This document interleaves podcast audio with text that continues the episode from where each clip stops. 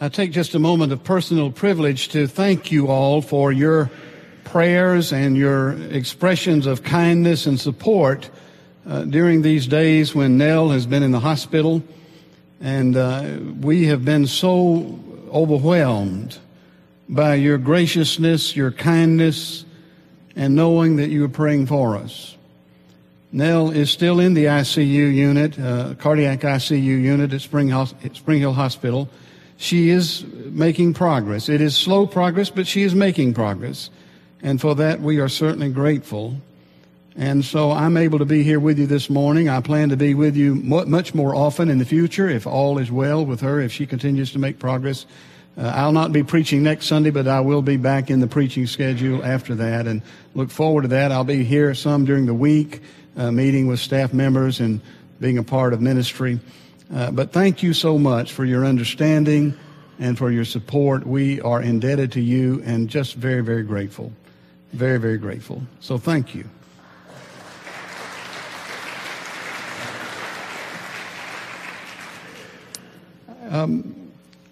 Sheila mentioned in her prayer this morning the meeting in St. Louis. That is the meeting of a called session of the General Conference of the United Methodist Church. United Methodists from all over the world have gathered in St. Louis for a 3-day called conference. It started yesterday. It will finish tomorrow. And the purpose of this called conference is to work on our understanding of our policy toward matters of human sexuality. As you know, that is an issue that is a part of our times, a part of our culture. And the United Methodist Church, like the society at large, is wrestling with this. There are differing opinions, as you might imagine. There are people from all over the world and different cultures. And so we are trying to work together to come to a common understanding. And please pray for those delegates. We've not said a lot about this at Dauphin Way simply because there's been nothing to report other than that there's going to be a meeting. And that meeting is now taking place. And whenever we know the results of that meeting, whenever we know the decisions that are reached, we will share those with you and we'll have conversation about that. And how we will appropriate those decisions going forward. I would say to you that Dauphin Way will be Dauphin Way, and we will be Methodist, United Methodist, and we will continue to be a church that welcomes all people. We will be as inclusive as we possibly can be because we believe that's who Christ is. And so that will be our posture going forward, but we'll have to see what the denomination decides, and then we'll act accordingly. So you'll hear more about this in the coming weeks. Thank you for being patient and understanding.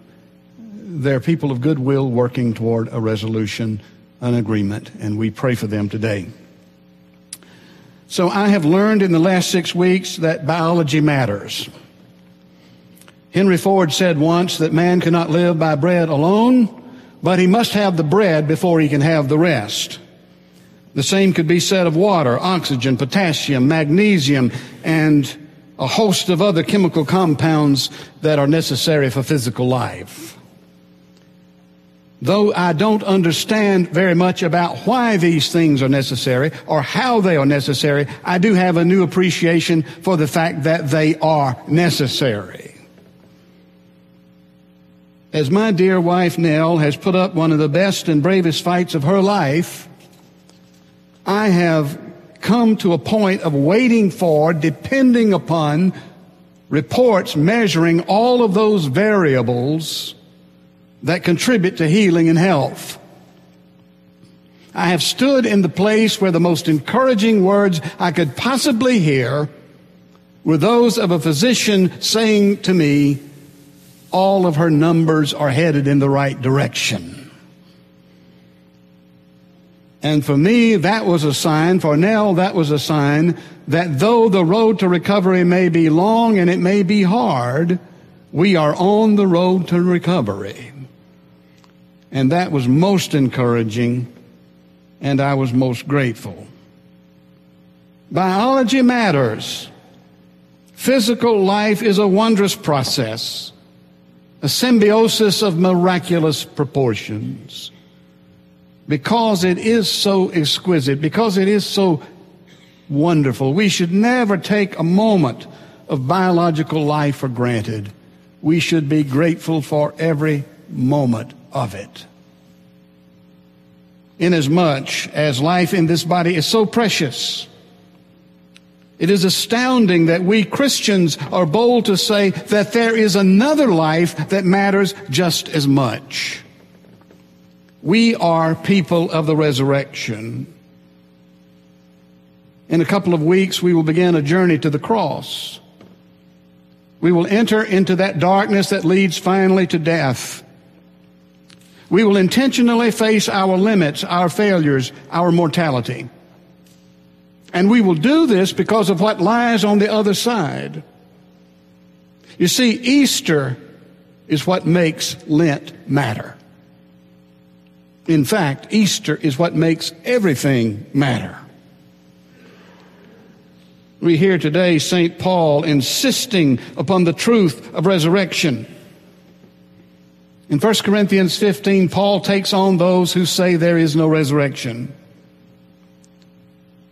And Paul contends that if there is no resurrection, then life is futile, faith is meaningless, and we are of all people to be most pitied.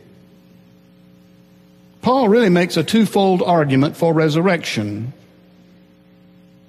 On the one hand, it is the argument of Saul the Pharisee. Remember that in Paul's time, there are religious leaders called Pharisees, and these Pharisees believe in the resurrection. There's another group of religious leaders, Sadducees, and they don't believe in the resurrection. The Pharisees do believe in resurrection, and before Paul was a Christian apostle, he was Saul the Pharisee. And so he explains the resurrection in terms of a Pharisaic argument. He explains how resurrection is God's restoration of life beyond death. Humans are mortal. Death is the end of the mortal life. And when we die, Christ raises us from death and gives us bodies, new bodies, bodies that are as appropriate to the eternal spiritual realm as our physical bodies have been to the physical realm, the temporal realm.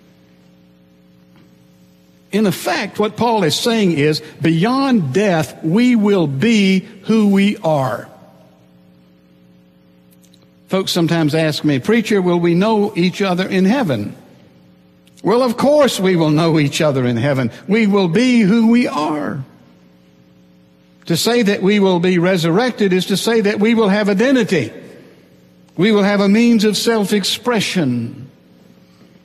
We will be whole. The difference is that God will give us a body that is fit for the eternal realm. That's the Pharisaic argument. So see, Pharisees are not all bad. But Paul's case for the resurrection rests primarily upon something else. It rests primarily upon the fact that Jesus has been raised from the dead. Having considered all of the implications of what life means if there is no resurrection, Paul concludes, but in fact, Christ has been raised, the first fruits of those who have died. This is finally Paul's confidence, and it is the confidence of Christians through the ages. You see, the resurrection of Jesus is the clincher.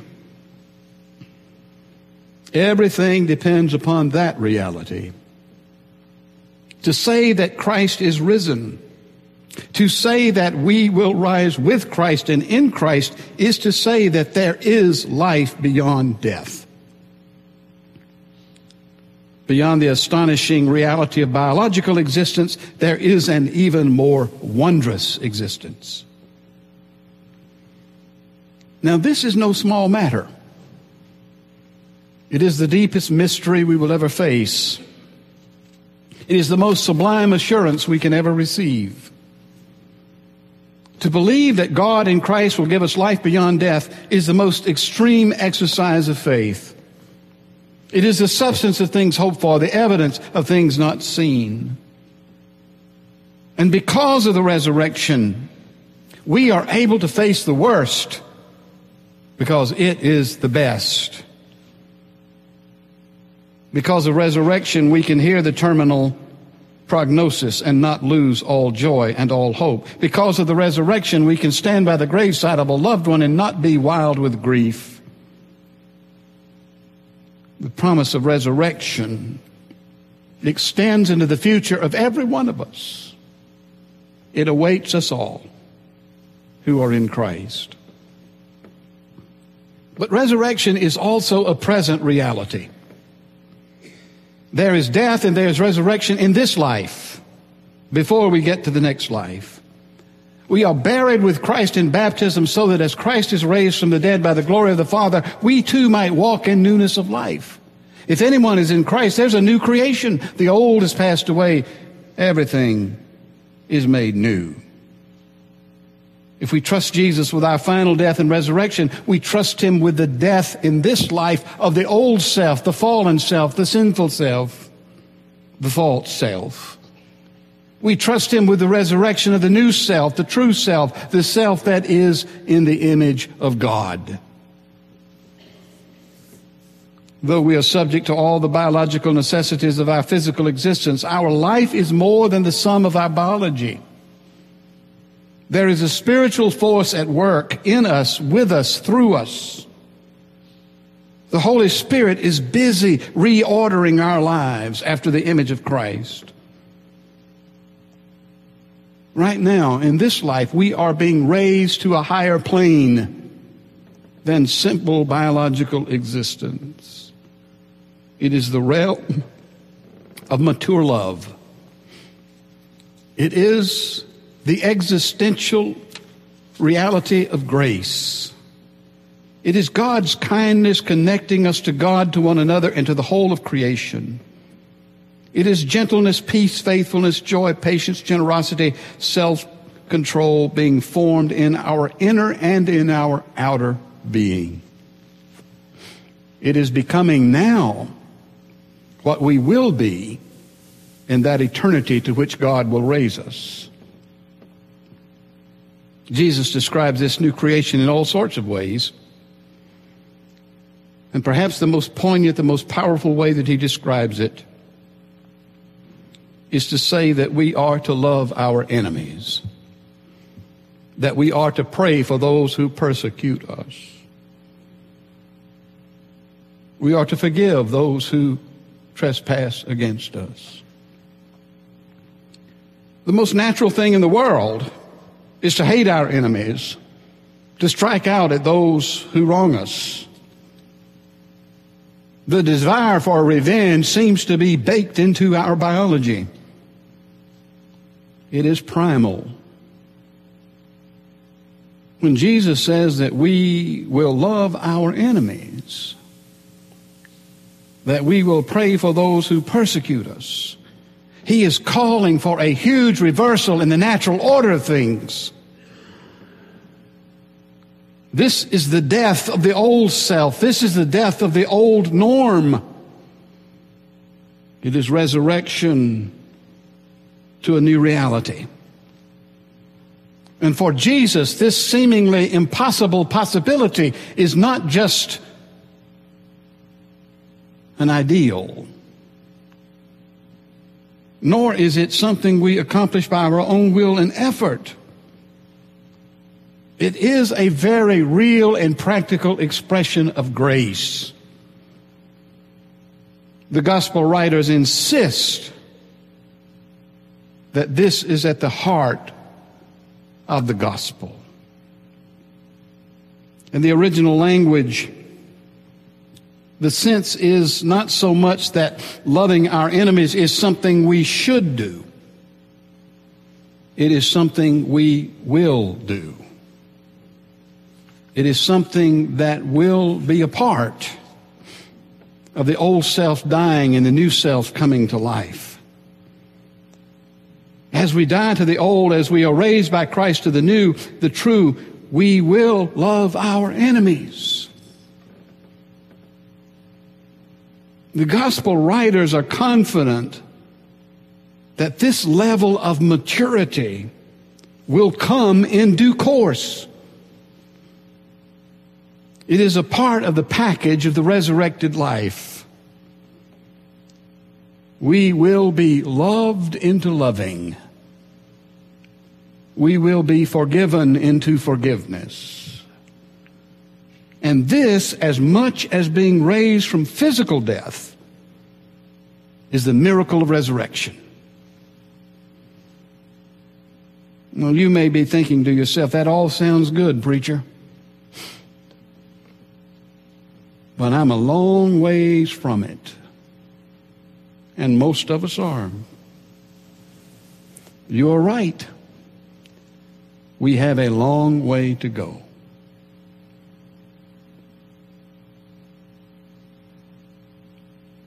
Recovery sometimes takes a long time. My dear wife's recovery is taking much longer than we thought, much longer than we like. And there are days when the progress is so small that it's barely noticeable. And we know that it will be long.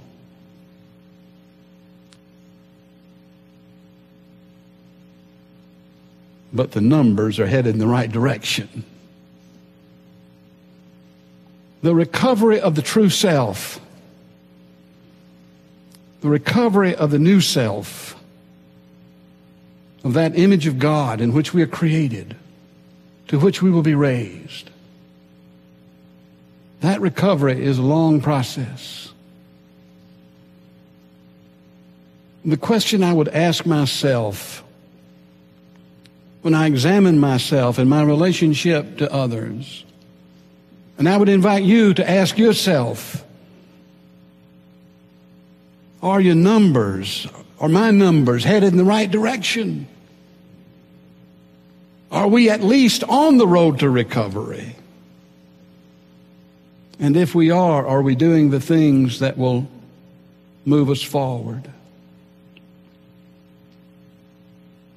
Nell's recovery requires a lot of effort on her part. And one of these days I'll speak to all that she's been through and the great courage and the great determination that she has demonstrated. But she has to collaborate. She has to cooperate.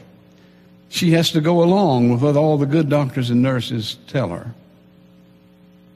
And she has been willing to do it, though it has often been very, very uncomfortable and sometimes disheartening. So, sisters and brothers, as we go along this way of sanctification, as we grow in grace, as we experience the resurrected life in this life, it is a long recovery. And it's not easy. No one ever said it would be. And for our part, we have to be willing to cooperate with the Lord, with the Holy Spirit, who is moving us along. Being in church is one of the best things we can do for our own healing. Reading Scripture, praying, receiving the sacraments, serving others, all of these things move us toward greater kindness. In the Old Testament, the Lord said, "You shall be holy because the Lord your God is holy." In Matthew's Gospel, the Sermon on the Mount, Jesus says, "You shall be perfect because your Father in heaven is perfect." And that word perfect could be translated mature. You shall be mature as your Father in heaven is mature. In Luke's Gospel, in the Sermon on the Plain, Jesus says, "You shall be merciful. You shall be compassionate just as your Father is compassionate." Seems to me there's a great development there. Holiness is maturity, and maturity is compassion. And we are like Jesus as we become compassionate. And so I pray that together we will walk the road of recovery, that we will press on in the grace of our Lord Jesus Christ. And knowing that our numbers are going in the right direction will bring us great joy, and we will be grateful. In the name of the Father, Son, and Holy Spirit, amen.